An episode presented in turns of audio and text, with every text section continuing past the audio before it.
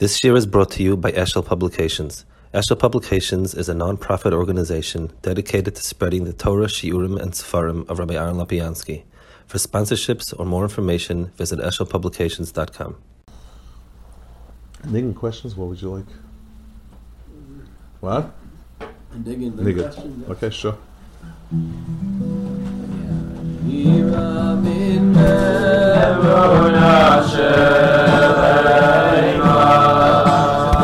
You Benji? Who I, I, am not. Okay, good. I, I, it's hot. Yeah, I, I don't have the light. There's no coffee or over here. Um, okay, so would like uh like what how would one define Sinna and Ava and whether they necessarily have to be opposite from each other? Give me a little more concrete. Like um, Yaakov, he says like you know the brothers hated Yaakov. Um, Yosef, I you mean? Yosef, excuse me. Yeah. Okay, yeah. I don't know. Yeah. Um, and also like you know that we have the mitzvah of Ahavas Hashem. Well, sinner doesn't always have to come. I- mean, the real truth is probably, um, probably the opposite of ava would be something more like apathy. Um, sin, a lot of times, it's somebody you could like. It, it- very rarely, I mean, I hate to be so blunt, very rarely do you get hatred and bitterness like a married couple that's splitting up. Um, and it has a lot to do with the fact that there was a very strong bond and something cut it, overrode it. A person in the street or somebody that you have some negligible kesha with, um, you don't have those type of very powerful feelings because the person never interacted with you. So, so usually the strongest um, sin is, is reserved for somebody you're close to. So, so it's, it's, it's sort of different. Sin is I feel threatened by the person, angered, not uninterested. Ava in, in, um, implies two avenues. A, I enjoy the person, and B, I see myself aligned with the person. Somebody once, uh, ab- about Shuva, very, very uh, man of the world, he was editor, he was of many, very important magazines actually, many years ago. There was schmoozing in the old city, and he told me, he made an interesting observation. He said, you know, he was speaking about the fact that unfortunately many times by religious people you have when you have god forbid a divorce it's usually very very bitter and difficult um, and the world out there it's you know a lot, a lot of times it's kind of very easy and he said he said a very interesting observation he said uh, uh, you know a divorce in the orthodox world is a tragedy in the secular world it's the marriage ended you know, when you have a car and it lasted ten years, that's great. You don't feel bad when you when it's you know when you can you, you drop it off as a donation for the yeshiva or something like that. It's kind of it's over. And th- there's a certain expectation of a strength of bond that when that's hurt, it brings out. So it's not always that sinner. If you look at the parashas, the brothers brothers have been the worst hate, haters because there was a bond there, whether they liked it or not. So sin is not definite. Love after the opposite of av. Av includes two elements in it.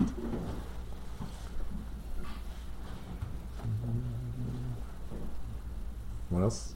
yes. Um, I have a, I'm Yonatan. Yeah. Um, so I guess my question, kind of segueing off what Benji just asked, uh, throughout Sefer Breshit, there are a number of stories that I personally, um, and through speaking to a number of rabbis and friends, found hard to understand. Yeah. Um, Benji brought the case of the hate of the brothers toward Yaakov, Right. um, the case of, uh, you know, Shechem and, and what Shimon and Levi did, Right. um, and the Ramban's explanation on that, and uh, the story that, that we saw in this week's parsha of Yehuda and his actions, Yitzchak loving, A- seemingly loving Esav more than Yaakov. Right. Um, in fact, out of all the other, like it seems like, in terms of really picking the right path, he, Avram was the only one that can really see like all the right choices coming to him, and then you see like these minute problems coming up with all the with everyone a- after him. And so, Right. what's the proper lens to reading through those stories and really understanding how we can connect with them and not just leave with like a bad impression? Good. Um, you asking it in a very intelligent way. and a very um, very honest and, and uh, very positive, which is good. Let's um, let's first take a general sense of things uh, that we need to ask ourselves, and then, you know, the, on, on the on, with the understanding that Hakadosh Baruch wrote the Torah, um, and taking these stories as they are, as they appear to us written. Th- th- they, let's take David HaMelech, for instance. That's my best example. David HaMelech is somebody that comes across bad in, in a lot of ways. I certainly, I haven't done any of the things that the Torah writes, that the Navi writes about David, but I don't even get honorable mention in the Tanakh. I mean, David, Hashem says David is my favorite.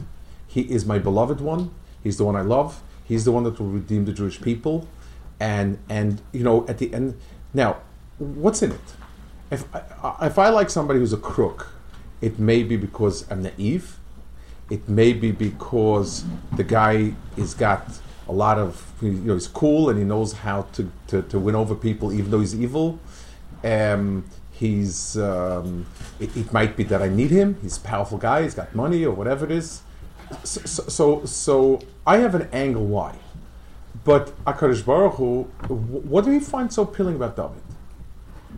So, so, so, so the answer that we have to have, and Ezra says, and many say, would be as following: um, You hold people up to standards that are apropos to them. Uh, for instance, uh, let's give an example. You ever see like a young kid, a brash kid, a stupid kid? He hears people talking about an, a professional basketball player. Ah, the guy stinks. He lousy shots. Says no. And the kid says, "Yeah, he doesn't do it. I could beat him in it. You know that type of stuff." Says, "No, the kids, you're an idiot. You know, he's a pro. Yes, he's not as good as a pro is, and he's got shortcomings, but but you you, you don't even count. You know, you're nobody." So the lens that one will look at is is the Torah presents somebody as an important person. Avram Yaakov, each one is an is is a piece. Each one is an av, and they're the only one are called Avas. Means they're building blocks. Now the question is: so a, we need to understand the issues as being magnified, but appropriately wrong for those people. For some i- i- things that you missed by a hair's breadth, where there were two sides to the issue, and I could have decided A or B, and a very, very strong arguments both ways.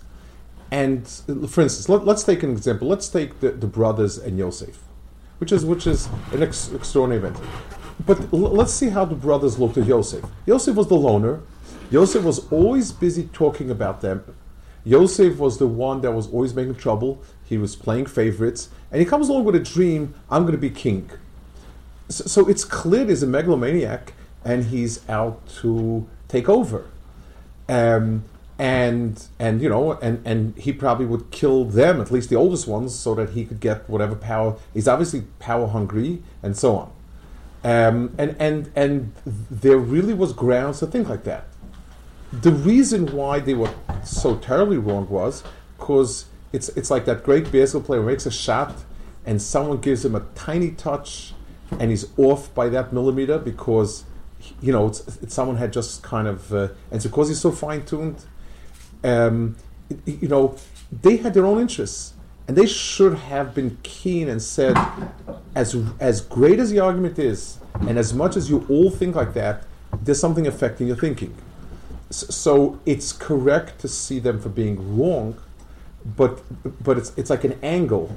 A, a 45 degree angle is 45 degrees, but it could be a millimeter apart, and it could be 10 miles apart. So so the Torah the Torah tells us this is where you come from. These are the strong points, and these are the flaws. So Avram's chesed is built into you, and Avram's not being strong enough about Yishmael is built into you, and you'll suffer from Yishmael. Yitzchak's um, Yitzchak's uh, middos are in you, and some of his shortcomings in you. His inability to distinguish between Esav and Yaakov. Joseph and the brothers, each one of you draws from a brother, and you have some of that jealousy which plagues us this very day. So we need to look at them as the big people that were. The Torah, the, the, of, of all humanity, the Torah has a few dozen people that it feels fit to mention. They are very big people. Their, their, their actions are those that really have set the pace for us, that they're, they're in our genes, and, and this myself is similar bottom, and yet their faults are faults, and we're still suffering, and we need to find those faults within ourselves. One of the things I always have, the problems I have when people people write about certain biographies, they're not honest, they don't they didn't write about faults and problems like that. It's true, but or what I find is if you write a biography about someone a fault, instead of saying, Well, I will emulate the good and I'll try to fix the fault, the the most people's message is nobody's good, so I might as well I am perfect and let's leave myself at that. People don't like to take that. So I think the right approach is to the Torah is presenting a certain picture. Chazal also help us flesh out the background, the, the, the understandings of why it was much closer call than you imagine. For instance, about David HaMelech, he was she was technically divorced. It was still wrong, but it smelled of being an eishes ish. But you, on, technic, technically, he was right. It gives them perspective. It's it's a technically right, but still you should have you should have been held you should have held up to a higher standard. Yes. What else? Oh, oh, right, yeah, yeah. So I was wondering.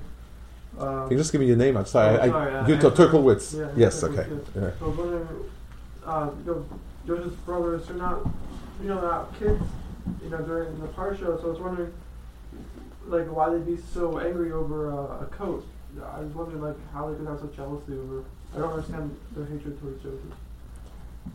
Um, well, of, of all the things that symbolize uh, um, an ongoing favoritism, uh, it's like wearing some sort of badge or wearing. I mean, the, the coat was a sort of a, a garment of royalty. It's like giving the person um, army, um, you know, uh, uh, leaves, you know, five leaves or whatever it is.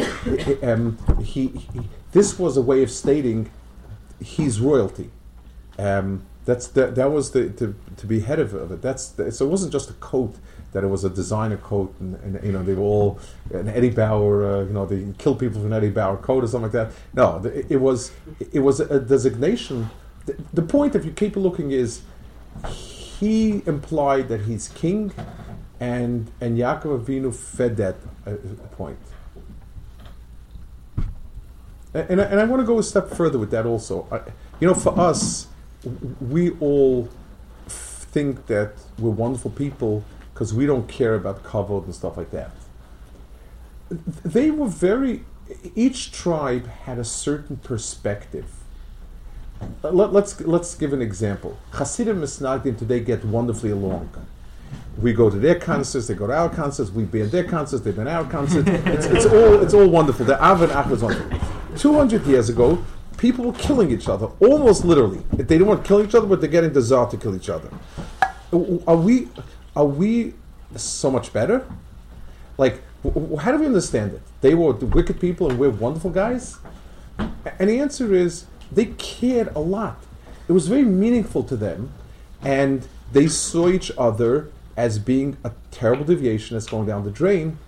Like every you know, every person when he sees things from a certain perspective, leadership of Klal Yisrael meant how do you paint the picture of Klal Yisrael? Are Klal Yisrael um, a group of people supposed to be sitting in kollel all day and a few guys going to the army and being the doctors? Is Klal Yisrael supposed to be um, a, a nation of doctors and people going to the army and a few guys sitting in a kollel someplace? Um, is none of that? Are the, you know, are, are we supposed to be sort of farmers and that's it? I- I- those visions were very important, and and they and, and they were going to the heart of who they were. And Yosef usurping the leadership meant Klal Yisrael would have a very different spin than it's supposed to have. You know, the, the, the arraignment of the tribes was the picture of, of the Jewish people, and that's what their lives was about. So, without understanding their how strong they were, how principled, there's a there's a tremendous vort from Moshe Soloveitchik, Rav Yoshe Ber's father. Um, he- he says uh, uh, it says that when God created man, so the different malachim uh, um, get, weighed in, they voted. So um, Stucker said, create man, because they give tzedakah. Emes said, don't create man, because they're liars. Um, uh, uh, Chesed said, create men because they do Chesed each other, and Shalom said, don't create men because they're always worrying. So HaKadosh Baruch took Emes, threw him down on the ground, and it was two to one vote. It was the first rigged election, by the way. We're, we're only here because somebody fixed an election. Remember that. So whenever you speak about fixed election, remember we're here. So he asked, I don't understand, he said. But still, it's it's it's two against two. Even if even if Emes fell to the ground, it's. What, what does Chazal mean? What do Chazal uh, explain? So Soloveitchik said a, a tremendous amount. He said, "It's not true. People can be men of peace. People can be men of truth, but both together is an almost impossibility. If you're standing on principle, then it's very hard to get along with people that are not in line with you." And if you just are jolly, good natured, and everybody's good and everything's wonderful, then it's very hard to stand on any principle. So, so that tightrope between Emes and Shalom. So, so yeah, of course, we, we don't care much about anything and just leave me alone and everything's good and everybody's good and that's fine. But when people were very, very adamant on principle, very stood on principle, it was a tough battle. It was, you know, it's uh, so so we need to look at the other side of it. Also, understand that some of our niceness and getting along is because, you know, yeah, like this, like that, the other thing. Yes. Uh, my name is Judah Kerbel. Um, hope my question is formulated in a coherent enough way. But uh, drawing on the point that you were just making, and something I've been wondering for a while, and you were also talking uh, before about how, you know how we want our children to be talmidei chachamim. Right. You know, the question is sort of, I guess, what the ideal, what the ideal is for the average, you know, average Jew, uh, the average Balbas, because, uh, you know, on, on like the one on the one hand, like there's, you know, like for example, Hilchot Shabbos, there's a lot, you know, there's, you know, there's a lot to know. It's very hard to, uh, to keep everything. Um, is every is every Jew supposed to keep every seif in the Mishnah Berurah, you know, related to Shabbos and to, to other things, and know, also we live in, you know, the world needs to sort of be sustained by people who, you know, who work, who make food, who, you know, do all these, you know, who are doctors and do all these services. Not everyone can be learning Torah, you know, all the time. And So when you asked me, I, I didn't get to one half of the question. When you said to keep every sif in Mishnah, you meant to learn every sif in Mishnah or to keep it? Wh- which one did you? I'm, I'm saying like to, like like what like keeping. So it's, it's, it's the it's the it's the learning and the doing. I guess I'm like I'm wondering about like you know the ideal for the So, so the doing, I would assume, is for everybody. Um, I, I, don't think there ought to be a problem. It's not. It's not more difficult for someone who's who has a, real job and the professional to keep Hilchas as than it is. It's not harder for him than it is for me, and it's not easy for me than it is for him. So I, I would say in the world of keeping, um, yes, that I think should be universal. You know, obviously everyone has his weaknesses. That's personal, but it, it's as far as studying Torah goes. So my sense is like this. I think that people's level of of of Torah, familiarity Torah, should be at least equal to their level of academic, psychoacademic achievement. What I mean is, just like some people couldn't care less about science really much. You know, just that the nature is, you know, as long as it's a good deal, let's do the deal and we'll let somebody else do the science. I'm not interested. Some people have a hard time living in a world where they don't understand how things work. They don't feel comfortable getting into a car without trying to figure out why it works, how it works. There's a, a very healthy intellectual curiosity. Uh, people read ideas. People, they- they- whether it's philosophy, whether it's literature, it, it it's it's very it's painful sometimes to see someone whose religious understandings are based on high school, which we all know was a very um, uh, you know it was an experience, but intellectual. uh, Very few kids, very few kids are turned on intellectually in high school as college. You know, once you get into college, you get older, you get more mature. The, the, the type of lectures. So a lot of times you see somebody struggling because the, the religious education he was exposed to was when he was immature.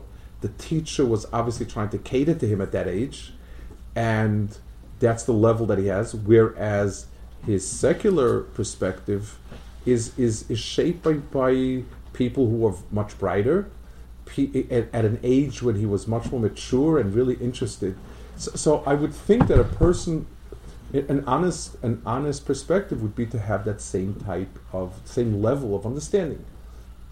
And each person is different. There's nothing.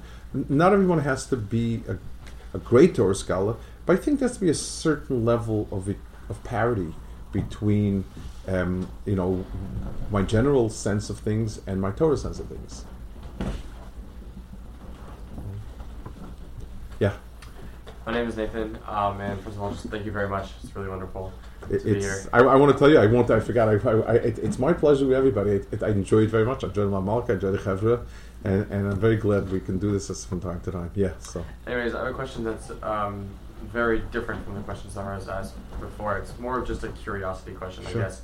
Um, so when I was in yeshiva, I went to yeshiva Har Etzion. One of the questions that was frequently asked, Har Etzion Etzion. Har Etzion. Okay. Yeah. Uh, one of that, the that questions- aleph, that ayin is a big difference. Yes. I've seen both, and, and the ayin is a really big difference. yeah. Um, one of the questions I was frequently asked was um, if, if you were on an island and you were allowed only three sfarim with you, what would they be and why? Okay. That's it. Yeah. I, I'm just curious. I'm curious. Um, it's it's it's hard. F- it's hard for me to think of it that way. I just it's it's a kind of interesting.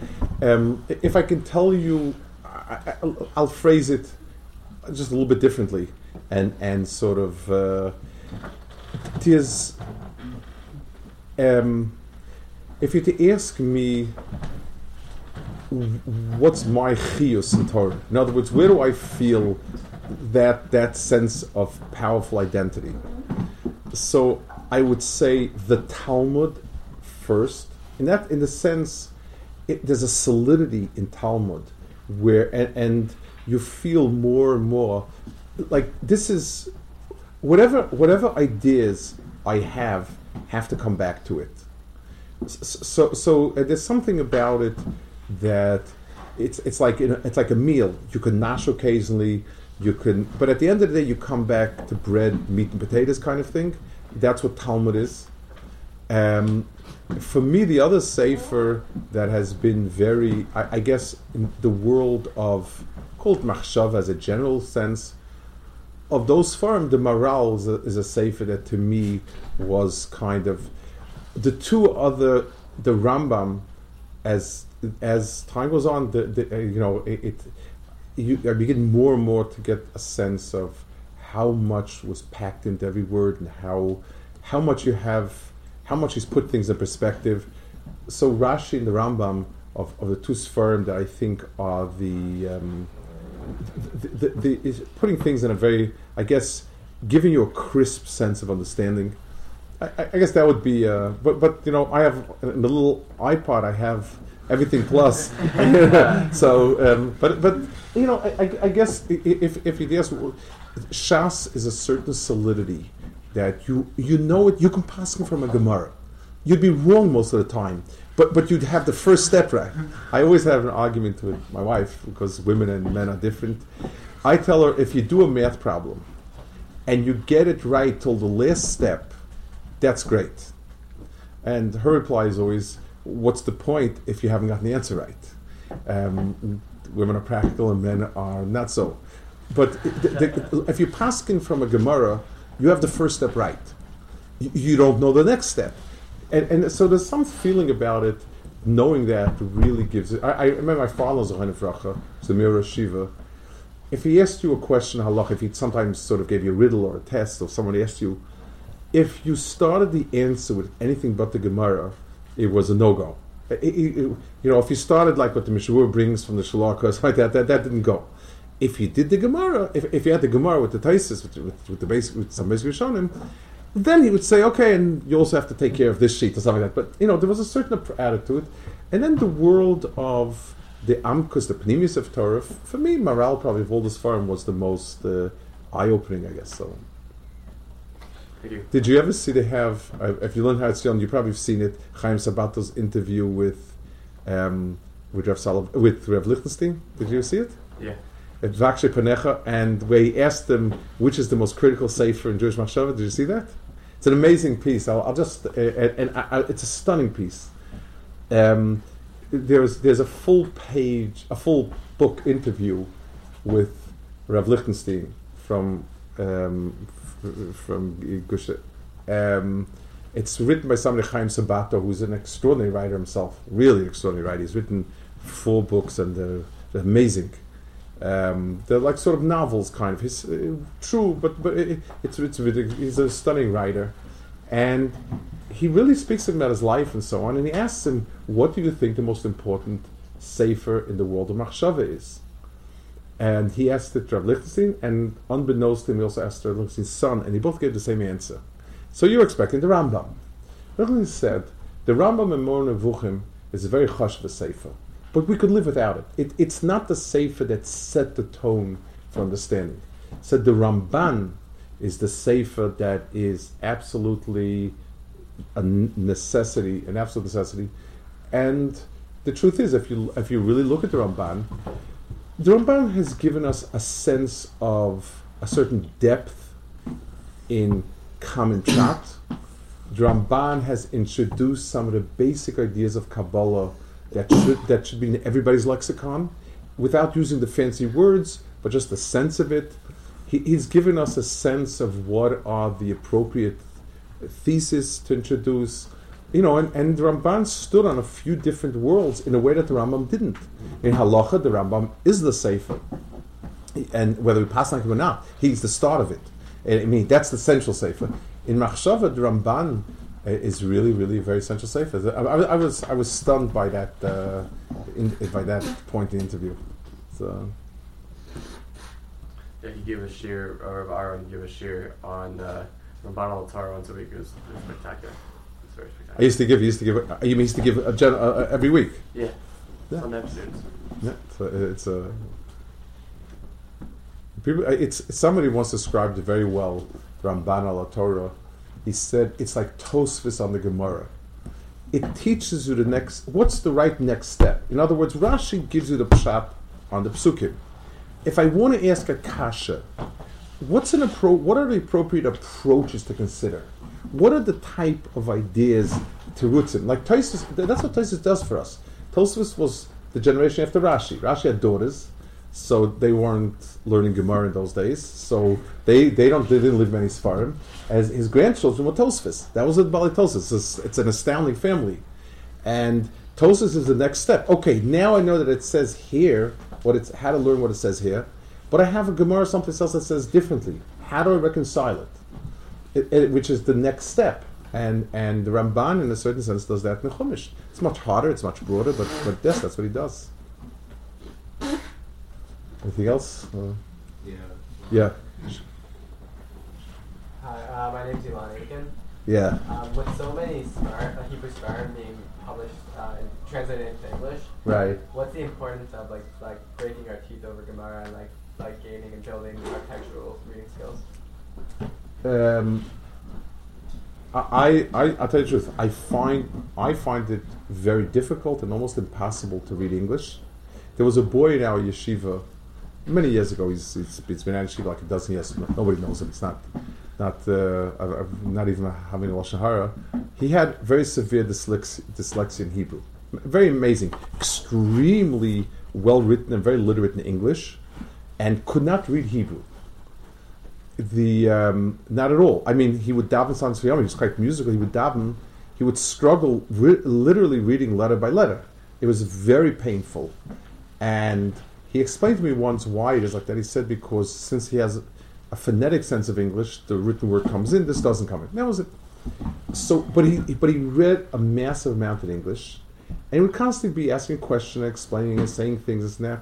And it was a very painful experience for me because he was always wrong, but not in a way that I could possibly explain. Like, it was yes, technically, it's, it's like when Google translates the document from like Hebrew to English. Uh, technically, might be right, but it's certainly not not what the original. You know, it, it, it just doesn't have. It's not right. And I, I'll tell you the truth. I've, I've, you know, sometimes I write in Hebrew and I write in English, um, and sometimes I, I rewrite it. I don't. I don't write. I write the same thing, but but I I, I don't translate. I start all over again. And I, I was just actually looking downstairs now. I, I went to get a safe and another say something else fell down. Somebody had translated some things of mine in English into Hebrew, and I never really looked at it. I looked at it and I said, "Ah, yucks," and and it, it wasn't. It, technically, it was right. It didn't have the flavor, didn't have the sense of it, you know. And and it, it, Torah was given in Hebrew, and Gemara was in Gemara Hebrew, Gemara Aramaic, and you lose it. You lose it the minute you translate it. So if you have no choice, it's an aid, but but you're really you're an outsider until you don't have it in, in the Hebrew, and, and that's why it's very very important to make that step. You know, it's it's uh, it's a wonderful. We have so many translations, but but you're you're alien. I, I you, this boy used to come to me and say, um, Moshe Chaim writes the following in Derech Hashem, and I didn't know how to answer him. I, I, I would say, well, yes, but no. You know, he- he- he's writing those words, but they don't mean words mean so much more when when. If I, let, me give you an example. Let's take something. Let's say, and, and- let's say you ask the question, and I would tell you, okay, um, s- at some point we'll look into it. That has a certain flavor in English. It does it translate into Hebrew? In English, it means when Mashiach comes, Mitzvah Hashem, we'll, we'll have a go at it. Uh, um, it doesn't translate that in any other language, unless it, it, doesn't. It doesn't have the flavor. It doesn't have the feeling. It, it's it's just um, you know, and that's why it's it's it's a it's a it- it's very interesting. People who become baalei teshuva. So all of a sudden, all sorts of things that you didn't realize were important. A guy who came from a conservative background and he and he knew Hebrew is so much ahead of the game than the guy who doesn't know Hebrew. Um, it's it, and, and in learning Sfarim, it's like that 100%. And, and, I, and I would tell you to break your teeth and, and uh, use, use English translation as an aid, but get the feeling, get, get the flavor in, in its original language. It's true about anything. If you want to do French literature, um, the translations in English is not the way to go. And certainly something like Chinese literature, where it's, it's a whole different mindset, a whole different world, um, doesn't. Uh,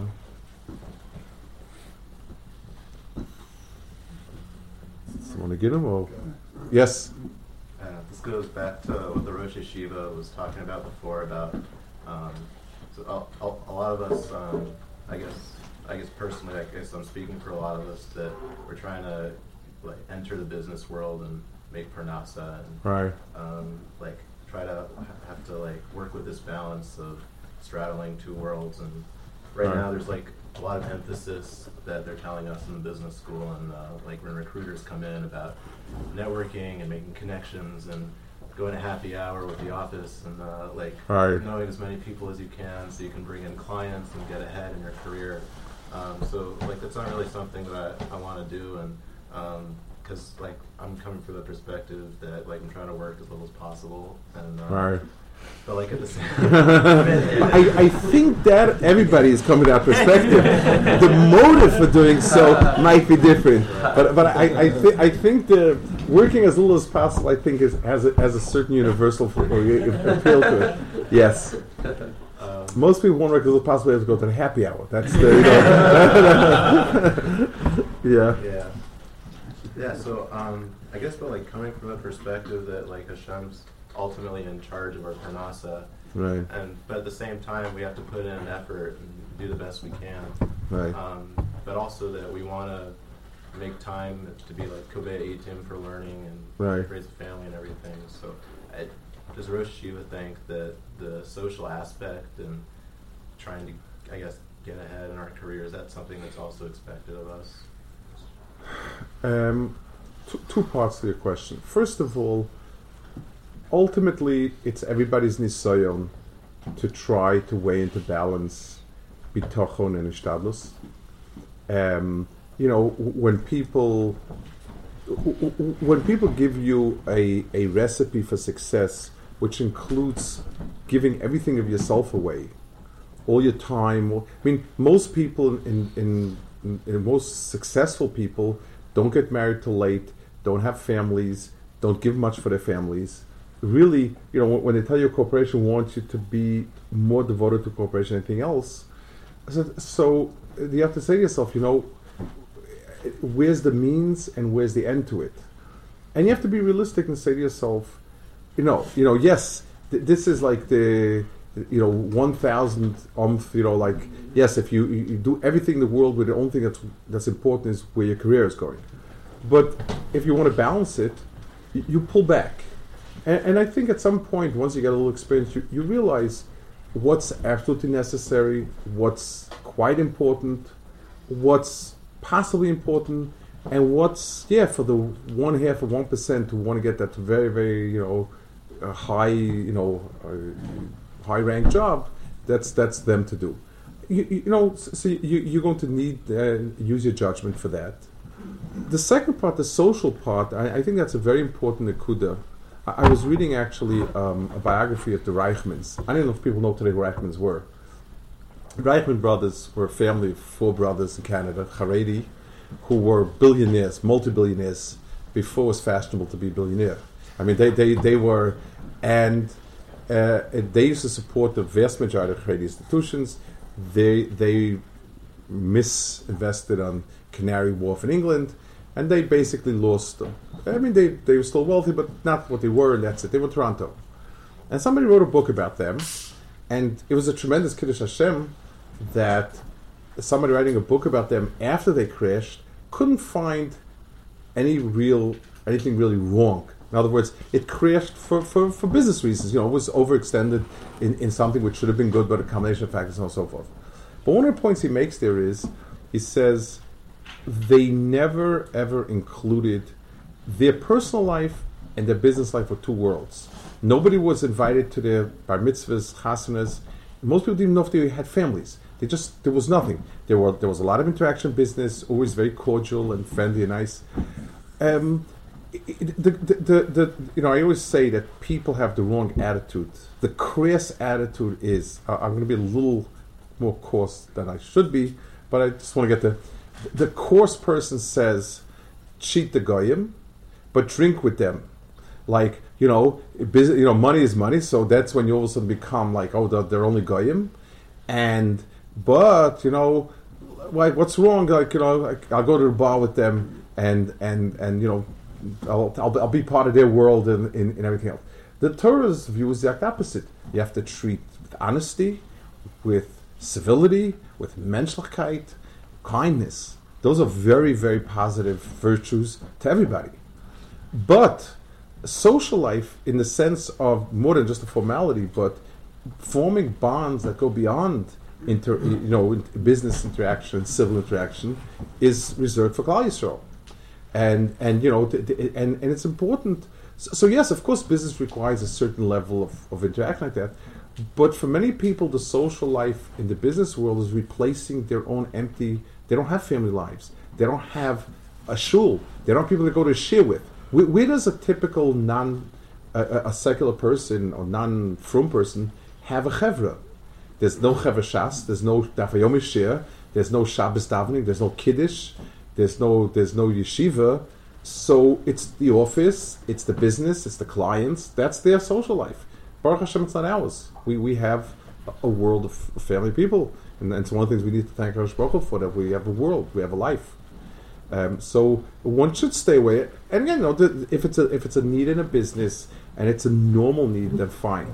But but you need to be you need to make those demarcations for yourself as you go along. I, I mean, I'm an outsider. I, it's not my world. I can't I can't tell you crack crack. I just sort of sketch out the guidelines. Yes. Um, so this question, uh, I don't mean it in a disparaging way. I mean it in an honest way. Sure. Um, one of the things that I, I personally have struggled to understand is, um, you know, I coming from a camp of appreciation of Torah, I can connect to that how that makes a person spiritual, how that develops their relationship with Hashem. Mm. But one of the things that I've What's, noticed, Eden, do you mind opening the window a little bit? It's a little, little stuffy here. You can open the door a little bit. Just yeah. Well, what I say one of the things is what? one of the things that I've noticed in being involved in a secular environment like at the University of Maryland, um, or growing up in, in the community like Silver Spring and, you know, being aware that there are non-Jewish people or less Right. people, is that you know you have these people that can find a spiritual sense of appreciation for life, and you know, and some people will want to go travel around the world, and they'll say, "Oh, I connect to God, whatever that means to them."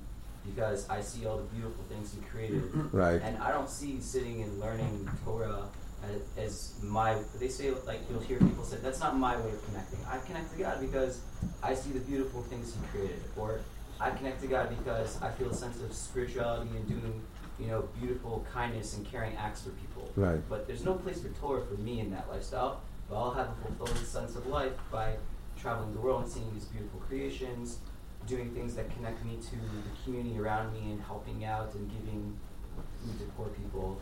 Right. Um, there's plenty of examples that you know the more you interact with, with the with the world that's not involved in Torah, you'll see these Right. other. And I guess my question is, how as a Jewish person who is trying to really affirm his, his sense of Torah is a value and we need that. And these are other things that we do see as values. That really seeing that balance when you see other people in the world that really do feel seem to have a beautiful life, pleasant life, happy life, and you know you see plenty of people who live a Torah-based lifestyle that struggle very deeply um, financially to have a good li- livelihood, etc. I'm not trying to ramble, but uh, hopefully my, my question is somewhere clear in all that. That where you, how can you, I guess, find a sense of, um, find that sense that Torah has to be the center of life, and yet see all these people around the whole world that somehow have this spiritual experience in doing all Right. these things. Um, well, the, the the difference is let, let me let me let's take an example. You have a businessman who's born. He was born in Hungary before the war. Was in concentration camps. Came to America. Started a small, I don't know, mom and pop shop, and today he's a big real estate mogul, and he's and he, he says, you know, I always have a sense of where to invest the money and which guys are worth investing money, which guys not. Is there any point to going to business school? And I know guys who went to business school and they're they're basically doing nothing and this and that. And if you think about it, you, you come up with the following point. Um, the people have intuitive business senses. And people who don't have that sense, they can have a PhD in business. All they can do is teach in business school, but they can't make any money.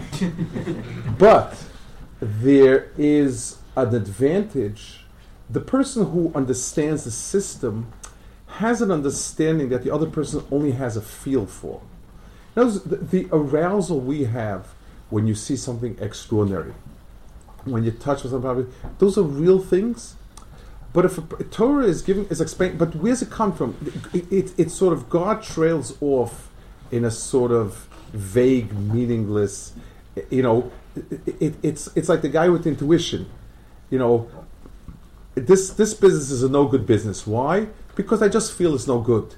It, it, you feel that if you would have, if the intuition could be quantified, if he could understand it with the models a professional has, he would have the best of both worlds. Uh, Torah is giving you a sketch. There's a Bria, there's a Bor Olam, every person has neshama, and the neshama is that which pushes in a certain direction, arouses certain feelings. There are dimensions to neshama. Chesed is one dimension, Torah is another dimension, Tefillah is another dimension, Kedusha is another dimension. You, by having Torah, have a picture of it. it so now you need to use your sense of religiosity and fill in that picture and to give it life and to live it. He has has a, a strong intuition, but but if he's not going to ever see it written up inside, it's it's going to be vague, and that's it. Like the person with intuition, and and one day when that guy's business comes crashing down, he can't understand why it came crashing down. I don't know. I, I was sure it was a good business. I don't know why why it failed. I, I can't figure out. The world is not what it used to be. You know, that's that's the type of thing you get, and and we look at it in the kind of blind, like we spoke about being enlightened. It's, so I, that's I guess that would be a, a, a, an accurate analogy between the, the, the things you described.